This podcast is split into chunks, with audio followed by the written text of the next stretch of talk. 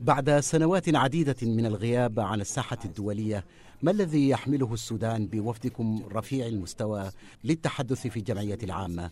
ما هي الرسالة الرئيسية التي تنوي توجيهها إلى العالم من على منبر الجمعية العامة؟ Uh. شكرا لك على استضافتي. نحن عائدون إلى المسرح العالمي برسالة أمل للسودان الجديد. ما حدث في السودان هو تغيير عميق.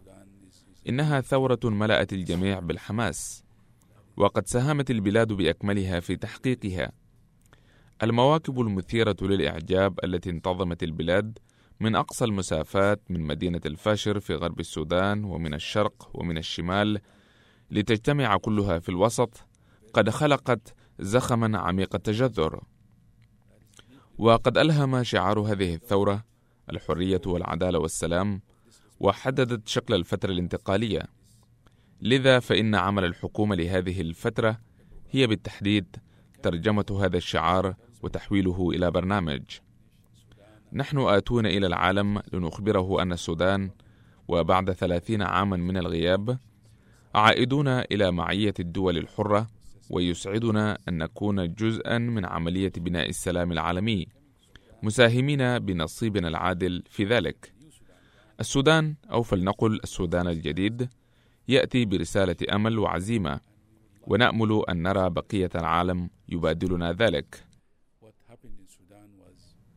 ما حدث في السودان كان ثورة عظيمة ساهمت فيها قطاعات كثيرة من مجتمعنا.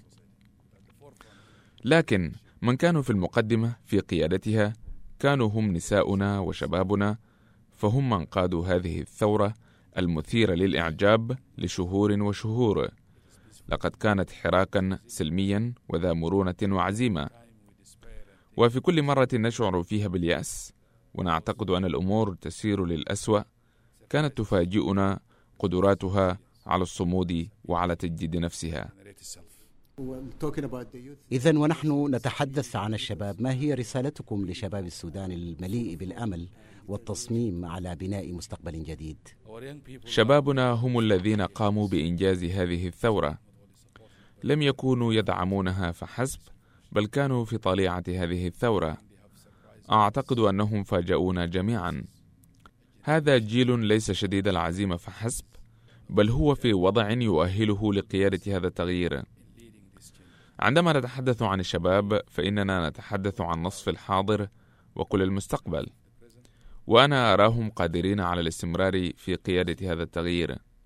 وأعتقد أننا مدينون لهم. وعلينا أن نخلق البيئة التي تسمح لهم ليس فقط بأن يكونوا أكثر إنتاجية ولكن أيضا أن يكونوا قوة للتغيير وطاقة له.